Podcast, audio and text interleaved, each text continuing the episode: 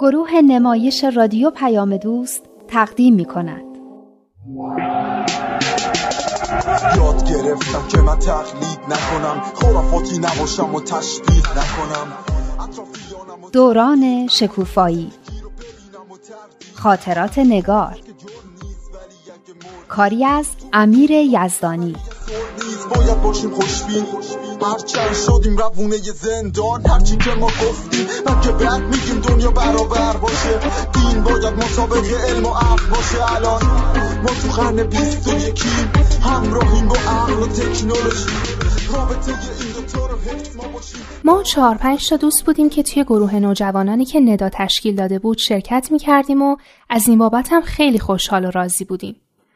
اما از وقتی خبر ورشکسته شدن بابای سمانه رو شنیده بودیم و فهمیده بودیم که احتمال داره سمانه اینا مجبور بشن به ده پدرش برن مثل این بود که یه سایه ای رو زندگیمون افتاده بود. هنوزم می‌گفتیم و میخندیدیم اما هممون نگران بودیم. وضعیت اقتصادی خیلی بد بود.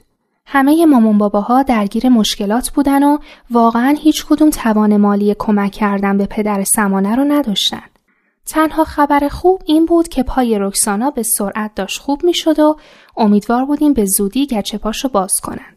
یادتونه قرار بود امروز درباره مسائل اقتصادی مطالبی رو بخونیم؟ من این مطالبی رو آماده کردم که اما تمرینای تنظیح و تقدیس و میانه روی که هنوز تموم نشده فکر کنم اون دفعه تموم شد. نه یه جمله باقی مونده اینکه بعضی چیزها مقدسند و هرگز نباید آنها را مسخره کرد اینو هنوز نخوندی منظورش چیه؟ مگه میشه کسی چیزی رو که براش مقدسه مسخره کنه؟ کسی چیزی که برای خودش مقدسه رو مسخره نمی‌کنه. اما یه کسی ممکنه چیزی رو که برای دیگران مقدسه مسخره کنه. مثل اینایی که از حضرت محمد کاریکاتور کشیده بودن. کی؟ مگه میشه؟ یکی تو این روزنامه های دانمارک یادت نیست؟ چطور یادت نیست من خیلی بچه بودم اما یادمه خیلی سر و صدا شد واسه یه کاریکاتور البته کارش که خیلی بد بوده زیاده رویه. موافقین؟ این که آدم حد شوخی کردن رو نگه نداره و با همه چیز شوخی بکنه و همه چیز رو مسخره کنه اونم مسائلی رو که برای این همه آدم مقدسه زیاده رویه. این بچههایی که برای عکسای تو کتابا ریش و سیبیل می‌کشن یا قیافای مردا رو زنونه می‌کنن و این کارا اینا بده دیگه نه اینکه چیزی نیست اون شوخی ها و جوکایی که تو شبکه ها می‌ذارن رو بگو به نظر شما این کارا درسته؟ مامان من میگه مال اینه که دین و سیاست قاطی شده بعضیا این شوخی ها رو می‌کنن که نارضایتی سیاسیشون رو نشون بدن اما بالاخره این کارم درست نیست که معتقدات و مقدسات همدیگر رو مسخره کنی فکر کنم همه موافقیم که یه حریمایی هست که همیشه باید حفظ کرد. چه تو شوخی با آدما، چه تو شوخی با مسائل اجتماعی. میگم میشه این سوالی که اینجا نوشته رو هم جواب بدیم؟ تفاوت بین میان روی و میان مایگی چیست؟ چی؟ میان مایگی؟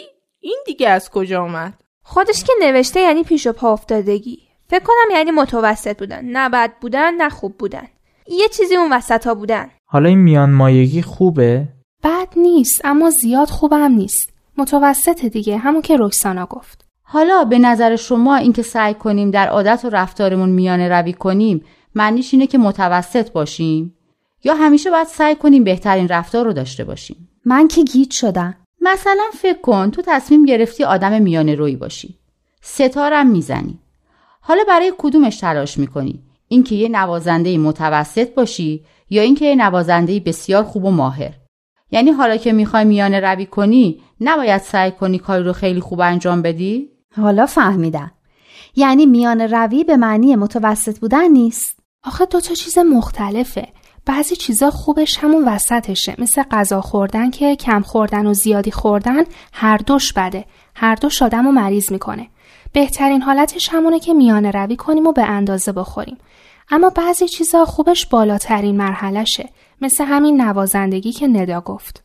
همون مثالی که خود کتاب زده بودم می‌خواست همینو بگه که ما باید همیشه همون بهترینه رو انتخاب کنیم. همون مثال که بین سنگدلی و مهربونی نمیشه میانه روی کرد و مثلا نیمه سنگدل شد. فهمیدم. برای هر چیزی باید ببینیم بهترین حالتش کدومه و برای همون تلاش کنیم. حالا که اون دوتا رو جواب دادیم بیاین اینو هم جواب بدیم. این هم جوابش زیاد معلوم نیست. بعضی از عاداتی که ضد موازین فروتنی است نام ببرید. یعنی کارایی رو بگیم که برخلاف فروتنیه؟ این که معلومه.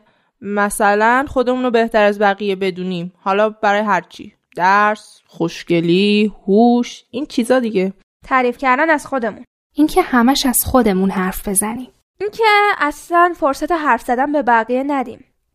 مثلا این حالا اسمشو ول کن. اینکه برای خودمون حق بیشتری قائل بشیم. همه چیزو برای خودمون بخوایم. اینکه میشه خودخواهی باشه اما به نظر من آدمی که واقعا فروتن باشه هیچ وقت خودخواه نیست. چه ربطی داره؟ چون به نظرم برای بقیه هم به اندازه خودش ارزش قائله. خودش رو مهمتر از بقیه نمی‌دونه. بازم به نظر من ربطی نداره. فروتنی ربطی به این چیزا نداره. اما راست میگه ها. منم فکر کنم همه صفتهای خوب یه جوری به هم مربوطن. بعضیا تو همش خوبن بعضی هم تو همش بدن. اما من یه کسایی رو می‌شناسم که خیلی هم فروتنن همیشه چاکرم و مخلصم می‌کنن از خودشون تعریف که نمی‌کنن هیچی بدم میگن اما خیلی هم خودخواهن. اینا که همش تعارفه. ما فروتنی واقعی رو میگیم. راست میگه. بعضیا علکی این حرفا رو می‌زنن که فروتن به نظر بیان. بچه ها این که از خودمون بد بگیم این فروتنیه؟ یا اینکه فکر کنیم خیلی آدم بدی هستیم هیچ کاری رو درست انجام نمیدیم هیچ چیز خوبی نداریم. اینا فروتنیه؟ فروتنی نیست؟ دیگه اینجوری هم خوب نیست. فروتنی اینه که خودمون رو بهتر از بقیه ندونیم نه اینکه فکر کنیم اینقدر بدبختیم به نظر من که تو اینم بد میانه روی کنیم. نه اینکه همش از خودمون تعریف کنیم نه اینکه هی از بدیامون بگیم. من میگم اصلا از خودمون حرف نزنیم. چه کاریه؟ این همه چیز هست برای حرف زدن. خب حالا بریم سر کتاب بهرهمندی از قوه کلمه. درس یازده رو بیارین نگار جون تو شروع کن. نگاه کن از اینجا بخون. باشه. از زمانی که دو برادرم خواهرم و من کوچک بودیم والدینم به ما آموختند که همکاری در کارها برای اعضای یک خانواده چقدر اهمیت دارد.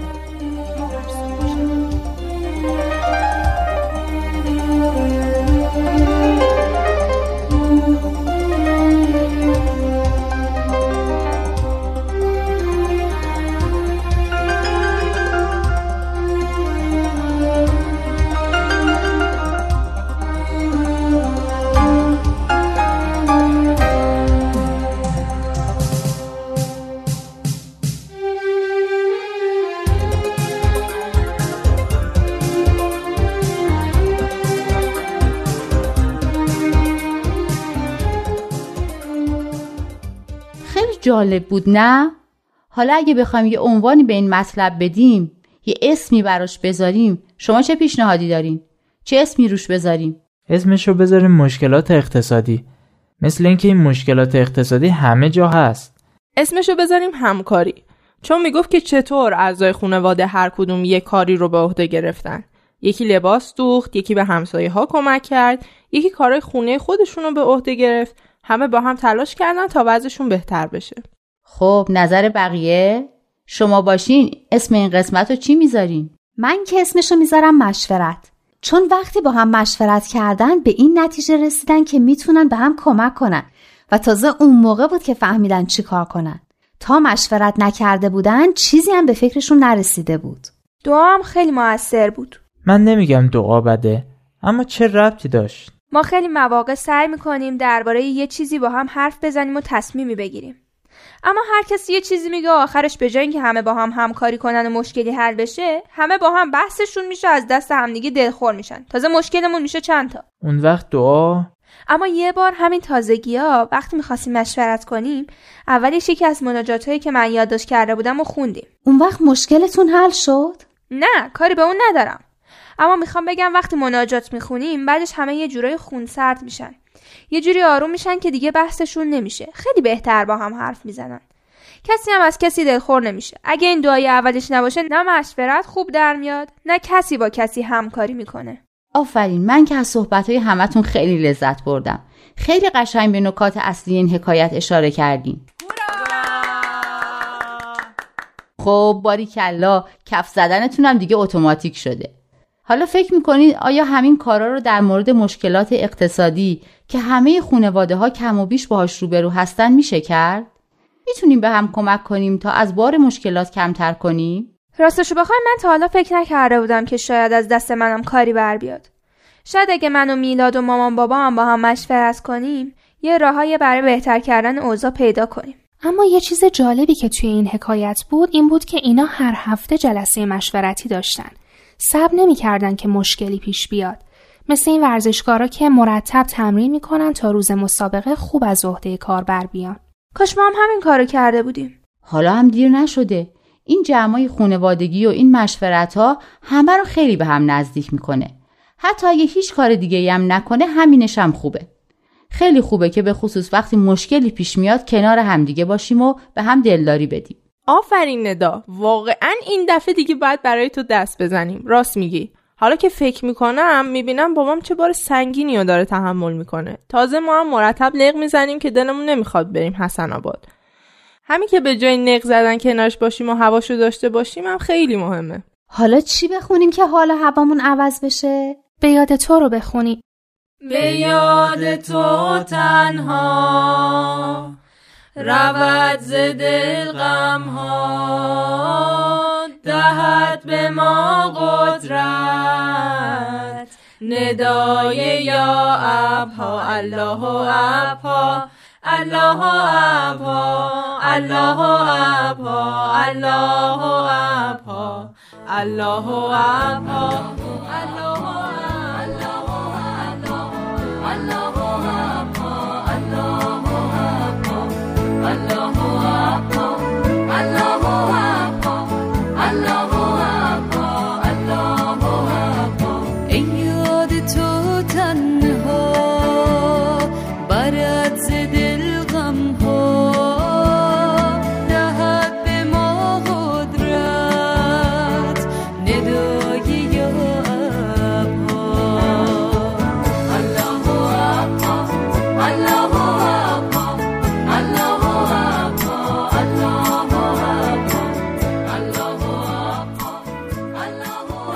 هفته مامان بابا هم با هم یه جلسه مشورتی گذاشتن.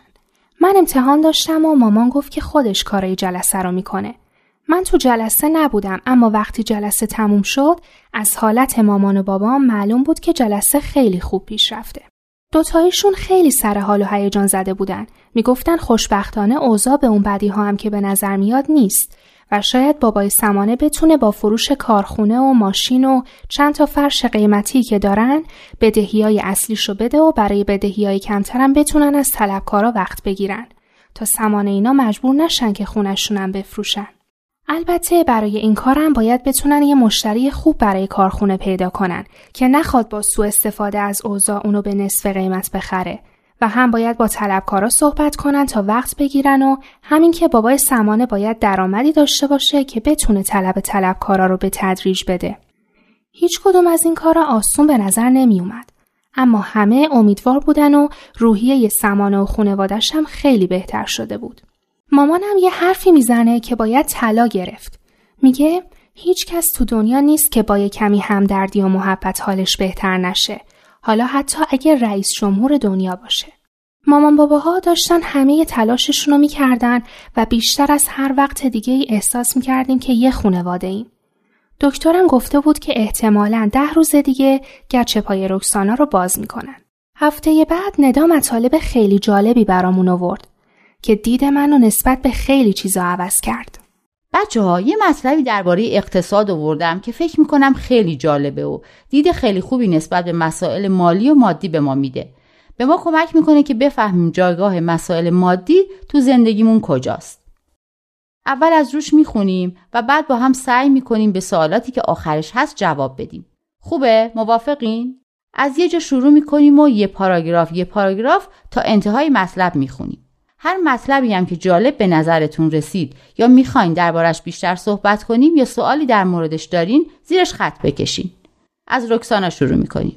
تحقق عدالت اجتماعی در شرایطی امکان پذیر خواهد بود که همگان از رفاه نسبی مادی برخوردار و در اقتصاد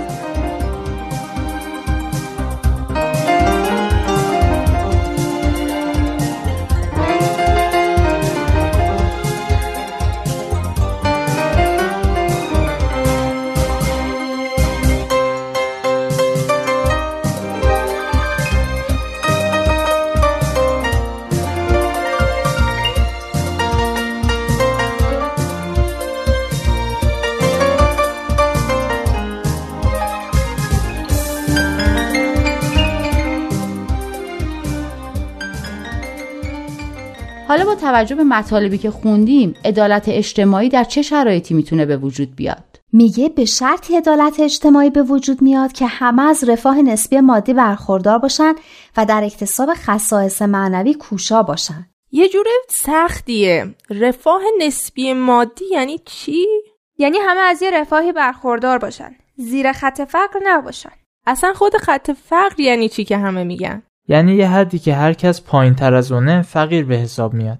یعنی مثلا درآمد خونواده یه جوری باشه که بتونه یه خونه ای داشته باشه بچه ها مدرسه برن یه لباس حالا ارزونی هم شده بپوشن گرستم نمونن. این میشه خط فقر. یعنی کارتون خوابا و بچه های کار و اینا میشن زیر خط فقر. حالا میگه عدالت اجتماعی وقتی به وجود میاد که همه بالای خط فقر باشن. یه حداقل امکاناتی داشته باشن. حالا نه اینکه همه خیلی پولدار و مرفه و اینا باشن اما از یه رفاه نسبی برخوردار باشن. متوجه شدی؟ پس اون اکتساب خصائص معنوی و اینا چی میشه؟ این همون به دست آوردن کمالات و فضایله که همش میگیم دیگه. آره اما ربطش به عدالت اجتماعی و رفاه نسبی و اینا رو نمی‌فهمم. اصلا اصل قضیه همین ارتباط بین مسائل مادی و معنویه. تو متن هست که راه حل واقعی و اساس مشکلات اقتصادی در چیه؟ توجه همزمان به موازین علمی و اصول روحانی؟ می‌خواد بگه فقط اصول علمی کافی نیست. اصول روحانی هم باید بهش توجه کنی اصول روحانی مثل چی؟ مثل محبت، عدالت، مروت. اگه همه چیزو برای خودمون بخوایم اگه همش هرس بزنیم. اگه برای اینکه خودمون بیشتر داشته باشیم حق بقیه رو پایمال کنیم اون وقت مشکلات اقتصادیمون حل نمیشه. فهمیدم. مثل همینایی که کارگراشون رو بیمه نمی‌کنن یا دستمزد خیلی کمی بهشون میدن. بعضیا که اصلا شیش ماه شیش ماه دستمزد نمیدن. فکرم نمی‌کنن که این بیچاره ها چطور باید غذا و لباس برای خودشون بخرن. حالا این سوال. همواره باید بین چه چیزهایی تفاوت قائل شد؟ اینجا بود. آها اینجا. پیوسته باید بین هدف و اسباب وصول به آن تفاوت قائل شد و اجازه نداد که به دست آوردن آنچه وسیله بیش نیست جای هدف را در زندگی انسان بگیرد. خب حالا خودت هم توضیح بده. خودش توضیح داده. میگه آدم پول و مال و منال برای تامین زندگی خونوادش و ترقیشون می‌خواد و اینکه دستش باز باشه بتونه به بقیه کمک کنه. یعنی مال و منال وسیله برای این چیزا نه اینکه خودش هدف باشه. یعنی چی؟ خب پول و مال و آدم برای همین خرجا می‌خواد دیگه. اگه برای این چیزا نباشه که اصلا به درد نمی‌خوره. نه خب خیلی هم هستن که یه عالم پول جمع کردن اما دلشون نمیاد خرجش کنن. مثلا اسکروش تو فیلم سرود کریسمس. یه عالم پول داشت و یه زندگی نکبتی. پس به افتخار خودمون که نه یه عالم پول داریم نه یه زندگی نکبتی. عالم انسانی رو وحدت بدیم همه اصول دین ها رو هدف بدیم با یه دنیای متحد طرف بشیم. همه حرفمون یکیه حق یکیه. خدا بند بشناس و فرق تو با دینت. اشکاف ببین عقل تو چی میگه مهمین دین توی قلب تو بشینه.